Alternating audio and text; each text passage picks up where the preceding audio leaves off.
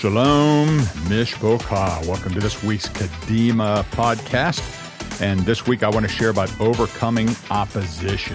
You know, but before we begin, I want to share that preparedness, operational procedures, and pre planning will remove a significant portion of your opposition and trials before they even begin.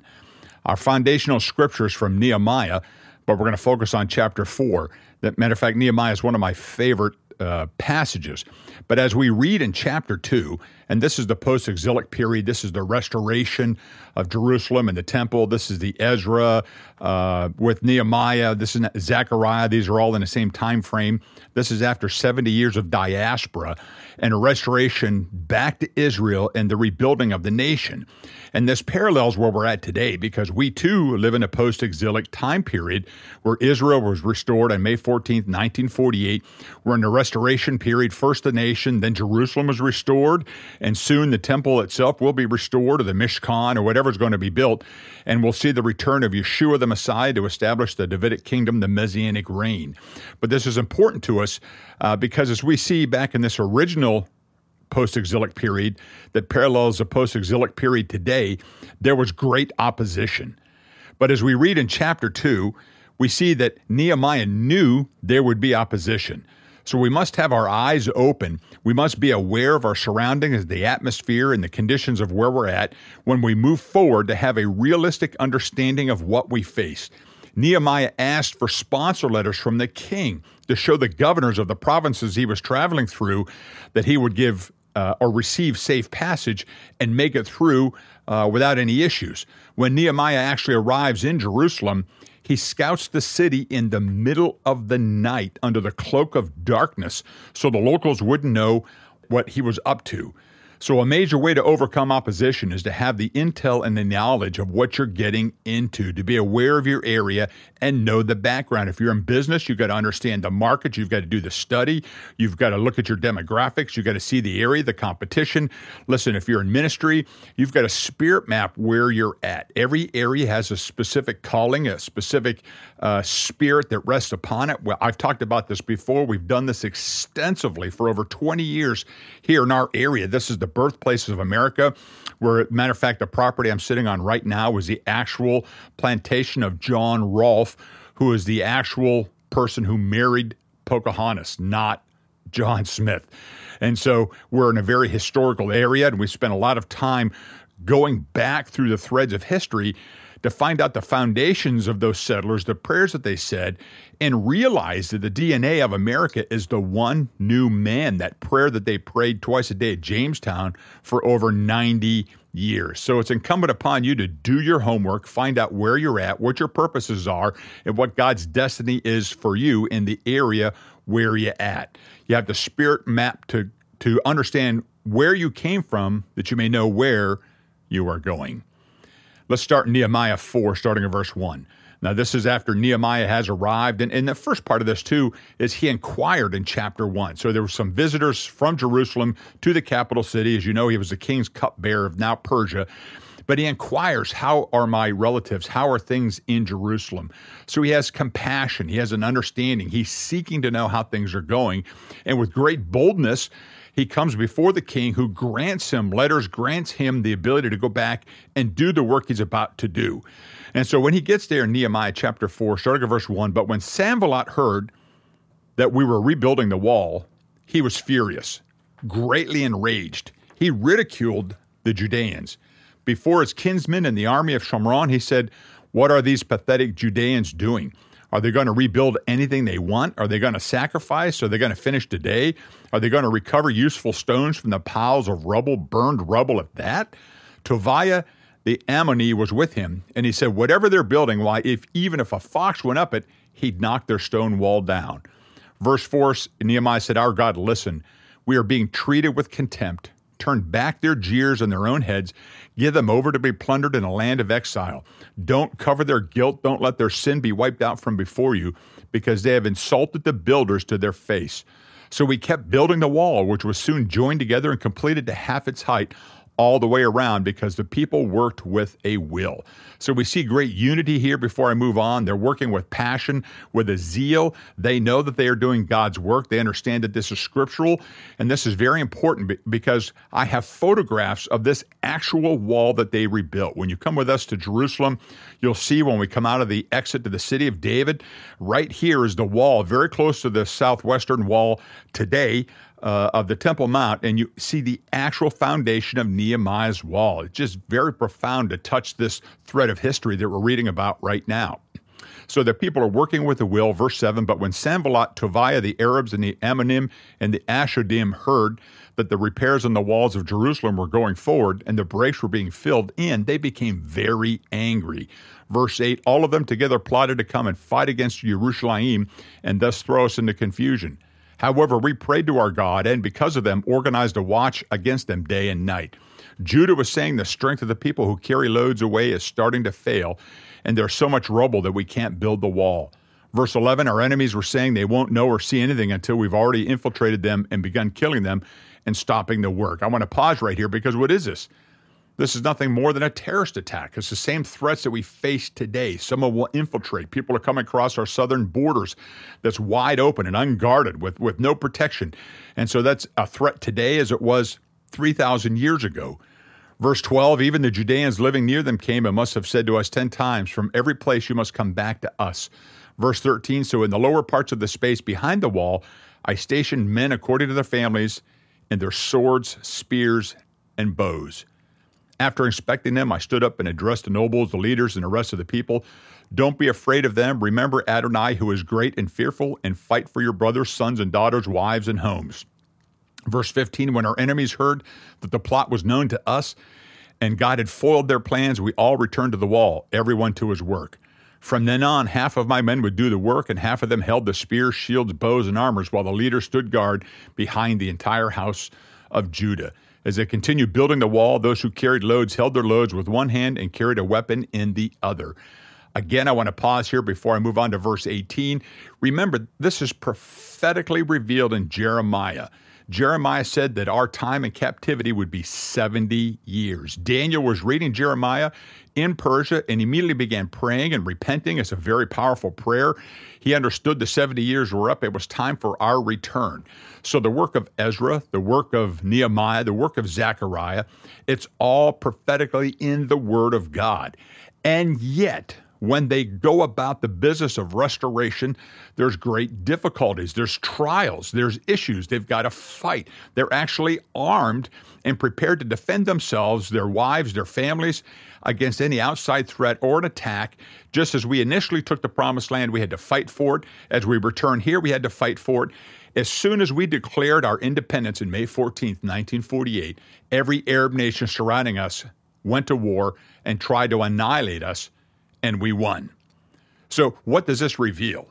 Well, as we're talking about overcoming opposition, what it reveals is any great thing you're going to do, it's going to be a fight.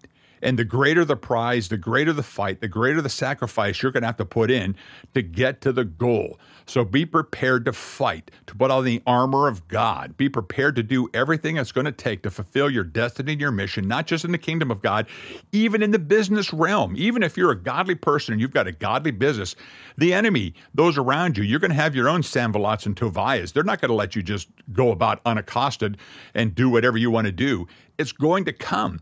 But knowledge is power. Knowing it's coming allows you to posture yourself and be ready, be prepared, be armed up, and ready to move forward. Verse 18 of Nehemiah 4 As for the construction workers, each one had a sword sheathed aside. This is how they built. The man to sound the alarm and the shofar stayed with me. I said to the nobles, the leaders, and the rest of the people, This is a great work, and, and it is spread out. We are separated on the wall, one afar from the other. But wherever you are, when you hear the sound of the shofar, come to that place to us. Our God will fight for us. So we kept doing the work. Half of them held spears from daybreak until the stars appeared. Also, at that time, I told the people, let everyone with a servant stay the night within Jerusalem so that at night they can be a guard for us, even as they work during the day. Verse 23 I, my kinsmen, my servants, my bodyguards never took off our clothes, and everyone who went to get water took his weapon. This is a profound revelation of restoration and gives us great insight. One of the greatest tests of leadership is how you will handle opposition. The question isn't, will I have opposition? It's how are you going to handle it? Every leader will face opposition. From Moshe to King David, from Jeremiah to Yeshua, Nehemiah faced the usual tactics of the opposition. Let's walk through a few of these. First, ridicule. Nehemiah 4, verses 1 and 2. When Sanballat heard that they were rebuilding the wall, He's furious, greatly enraged. He ridiculed the Judeans before his kinsmen in the army of Shomron. He said, What are these pathetic Judeans doing? Are they going to rebuild anything they won? Are they going to sacrifice? Are they going to finish the day? Are they, are they going to recover useful stones from the piles of rubble, burned uh, rubble at that? This is the foundation of jealousy. The first manifestation of jealousy is ridicule. It's knocking people down. Every person who is successful will face jealousy. Jealousy is personal insecurity and it breeds jealous strife. If you're successful in ministry, people will be, and there, there's a flip side to this. You have to be very cautious that you yourself don't compare yourself to other ministries and become jealous. There's a great danger here. We're told not to do this in the Brit Hadashah. You focus on what God has called you to do, but know the minute you start receiving success, the minute souls are coming into the kingdom, the minute your business prospers, you're going to have the Sanballats and the Tovias come out enraged, furious, and jealous. And why is that? Because they've lived their whole lives there. They've done absolutely nothing. Then people come in, they're movers, they're shakers. Nehemiah starts getting some work done, and they're furious. So, to understand this, the first manifestation of jealousy is ridicule. People are going to make fun of you. I, I want you to pause for a second. And again, I, and I've shared this many, many times. I, I am an amateur investigator of revival. I've read all four books of God's generals, Robert Liardon. They're phenomenal books. I like to look back through history and see how revival started, who God used, and how they failed, how they fell short. And, and I want, I want to share with you that there's one common denominator in every significant move of God in the last thousand years. Everyone, every person who God used, everyone who felt the Spirit of God and began moving in signs and wonders, uh, Jack Kemp Cook, uh, Seymour, uh, all these guys, uh, Kathryn Kuhlman, every one of them were thrown out of their denominations, were thrown out of their organizations under great ridicule. It's ironic that the last movement of God, the last sect that experienced revival, and, and this is a danger, every place that gets revival, it eventually becomes entrenched into a denomination. It quits moving. When the fire begins flowing, everyone thinks, aha, we've reached it but you haven't reached it. The kingdom of God is forever expanding, it's forever in revival. So once it begins, uh, you can't let the fires fan out, you can't let the embers fade. So every one of these people that have been used by God phenomenally, Dowie, I just keep could keep going on for 20 minutes on this. By those who had last had the move of God, they're the first ones to stand up and begin ridiculing and persecuting. Why is that? Jealousy, because God is moving over here and they think God should be moving with them. So you have to prepare for that and be ready. All right, let's move on. Next, resistance in Nehemiah 4, verses 7 through 8. But when Sanballat, Tobiah, the Arabs, the Ammonim, and the Ashdodim heard that the repairs of the walls of Jerusalem were going forward and the breaks were being filled in, they became very angry. Are you seeing a common thread through all these things? All of them together plotted to come and fight against Jerusalem and thus throw us into confusion. People loathe change. This is the next manifestation right after jealousy. People want to change, but they can't let go of the past or the familiar. And being in a Hampton Roads area, I think I've shared this before. We call this the crab theology. And this is true. If you put five crabs in a bucket, one crab will get wise and start climbing out of that bucket. And do you know that the other crabs will pull that other crab that's trying to get out back down into the bucket?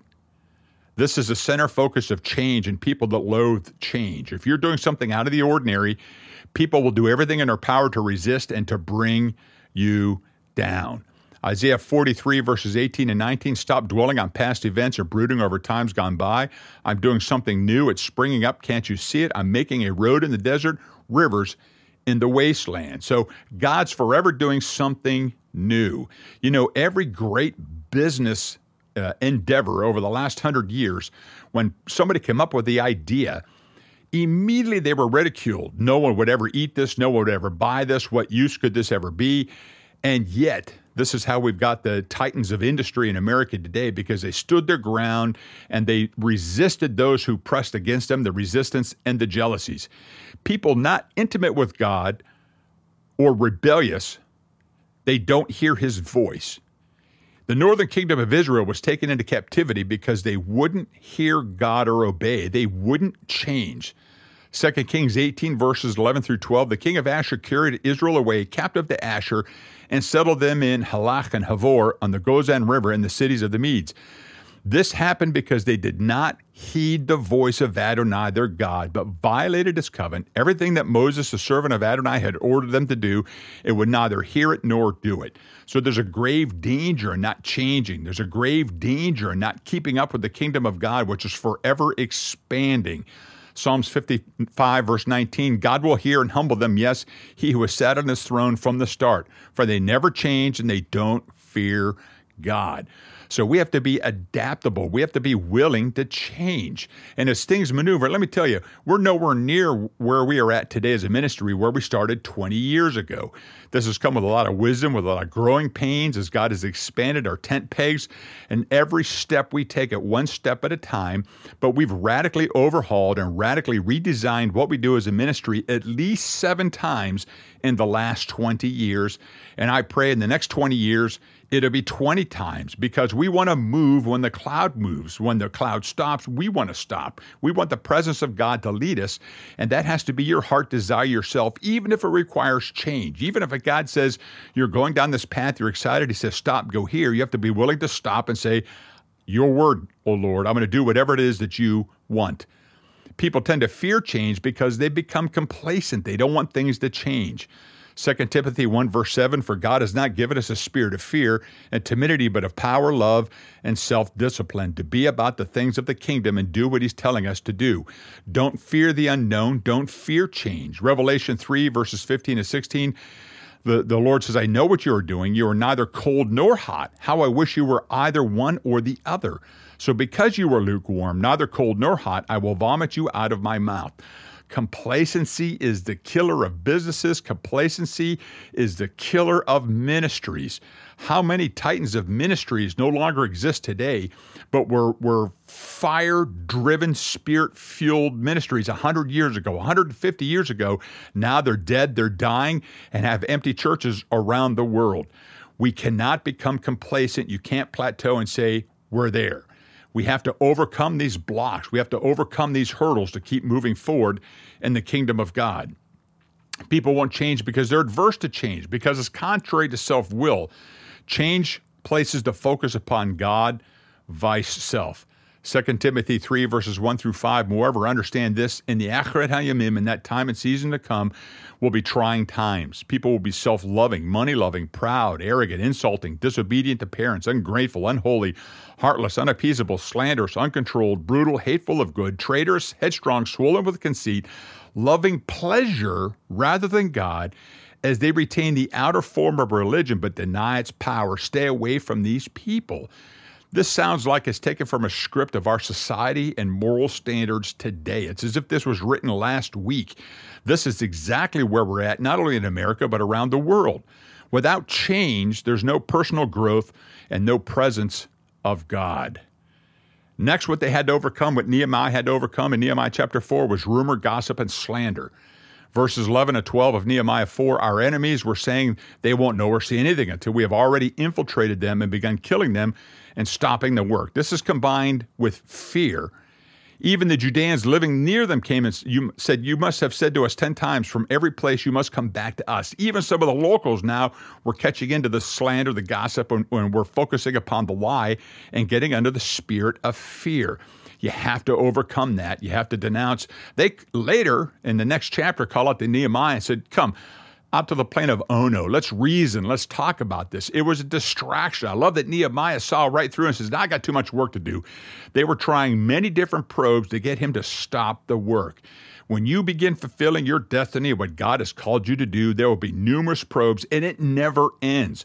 It doesn't stop at the five year point, the 10 year point. The fi- it just gets more and more complex and, and harder and harder to view. So you have to keep your guard up. You have to be armed all the time on the constant lookout for the next threat and who's trying to subvert or who's being used by Hasatan to subvert and stop what you're doing. Nehemiah, this man of God, modeled the right response to all three of these challenges.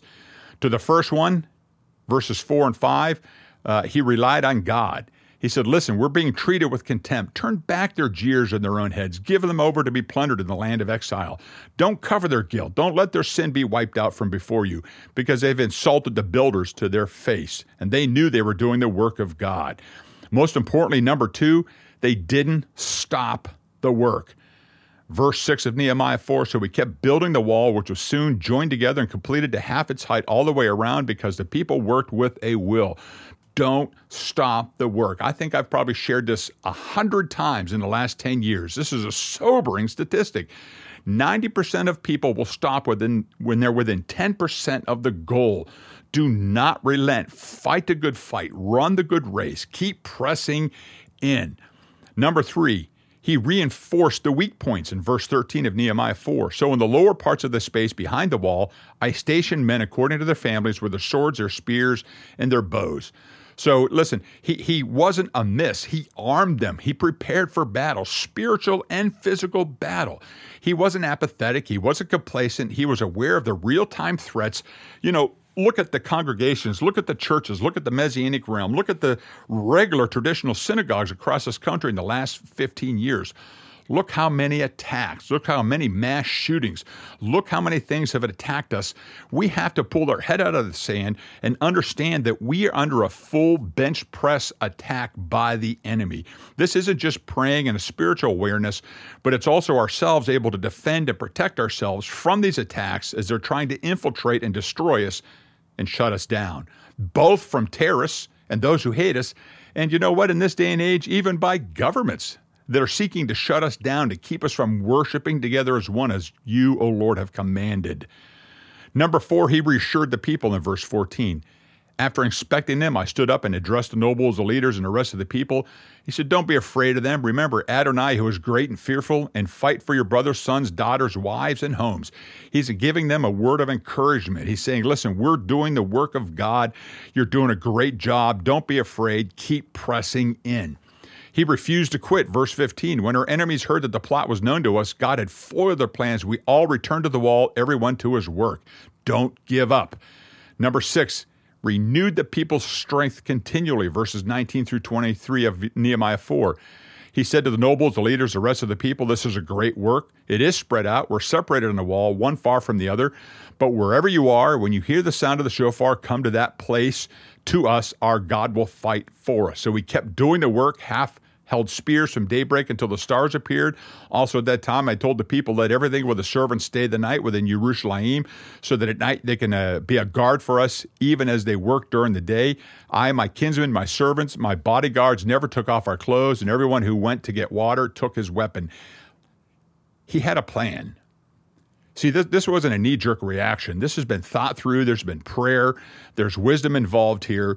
And this is how we have to approach those oppositions, the world blocks that come to us. And they will come. You just have to be prepared to go over it, around it, or through it. But one way or the other, we need to keep going. Nehemiah 4 concerns problems uh, from without. Chapter 5 deals problems from within, disputes about food, properties, and taxes. So, see, you get this existential threat outside, but then as soon as you get that work, now you've got problems inside. You've got angst, you've got anxiety, you've got pr- people don't want to pay taxes. Some of the Jews were taking some of our other people for debt in, as slaves, as servants. Persistence is the ultimate gauge of our leadership. The secret is to outlast the critics. Nehemiah taught us this lesson by staying committed to his ultimate calling. He was consistent, he was disciplined, and he didn't get off track. He didn't lose focus. He knew how to complete the task. And I want to look at four characteristics uh, as we come to a close today for those who complete a task. Nehemiah 6, verses 15 through 16. So the wall was finished on the 25th day of the month of Elul in 52 days. When all our enemies heard about it and the surrounding nations became afraid, our enemies' self esteem fell severely because they realized that this work had been accomplished by our God. We see a radical shift in the atmosphere and the attitudes of them around them. By their persistence, by their ability to complete the task, by staying true to what God had called them to do, in 52 days they're done. Now, all the enemies, all those who were going to infiltrate and destroy them, and all those who were ridiculing them and bringing gossip and slander and threatened them, all of a sudden now, they're afraid. And now they realize that this is something bigger afoot than just man, but God is with them. He's behind them. Commitment comes before anything else in a leader's life. Nehemiah had it, and he was able to draw it out of others. The people finished that wall in 52 days, despite many adversities, many oppositions that they had to overcome. Their great accomplishment so thrilled Nehemiah that he wrote, When all our enemies heard about this, all the surrounding nations were afraid. They lost their self confidence because they realized that this work had been done with the help of the Lord our God. Leaders who complete a task possess four characteristics. Number one, they've got a compelling purpose. They make a great commitment to a great cause. This goes hand in hand with what he talked about uh, last year in our Kadima talks about having a vision and a mission. What's the purpose of your congregation? The opposition we face internally in many congregations is that they're split in 10 different congregations. More than one vision is division, and you'll see it all throughout the congregation. You've got to pick a focus. What's the heart behind the congregation? Where are you going? And stick to the vision. From the very beginning, God raised us up here at CZS as a one new man congregation. Now, we may have strayed occasionally here to there on the side of the path, but we've never lost the focus that God wants to release this one new man, Jew and Gentile, one a Messiah, that the days of iniquity would come to an end and God's glory be revealed in all the earth. We ourselves here of a congregation have a compelling purpose. And we're beginning to see the first fruits of this even now after striving over 20 years to do so. There's got to be a compelling purpose. If you cast a vision and it's from God, people will come into and join you with you in that vision. Leaders who complete a task also have a clear perspective. They don't let fear cloud their view of the future. You know where you're going. They're able to see through the obstacles and overcome the opposition because they know what God has told them to do. Next, there has to be continual prayer. Verse 3 they pray about everything and gain God's favor. He prayed to God before he went to Jerusalem. He's praying to God the entire time they're there. They ask God on a habitual basis for their help and for direction on where to go and how to do it. I can't overemphasize enough prayer and your steadfast devotion to the Word of God and seeking His presence every day.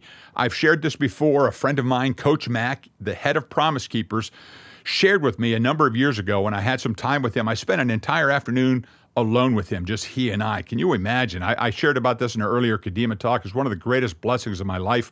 I was a sponge. I just let him talk. He'd occasionally ask me questions. He still to this day gets up every day at 4 a.m. and spends two to three hours in prayer in the throne room before the Lord God Almighty that. And everyone wants a you know promise keepers ministry. How to everybody every person in ministry wants to make a global impact. It, it, it's just the heart of who we are. There's nothing inherently wrong with that. But to get to that place, to do the destiny God has called you to do, it requires great sacrifice. It, it requires great discipline and it requires great continuity. Seven days a week Coach Mack gets up at 4 a.m. and prays and intercedes in the throne room before the Most High God. Coach told me, he says, I don't want yesterday's manna. I want fresh manna from heaven every day. If you want to be a successful leader, if you want your ministry to succeed, if you want your business to succeed, you have to clearly be hearing from the voice of the Lord from the throne room.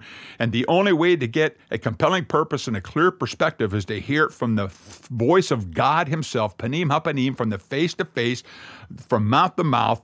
And you only get that through continual prayer and intercession and being in the presence of the Lord. And lastly, there has to be a courageous persistence. They move ahead despite the odds. You have to be tenacious. Look, you know, David was a warrior in his day.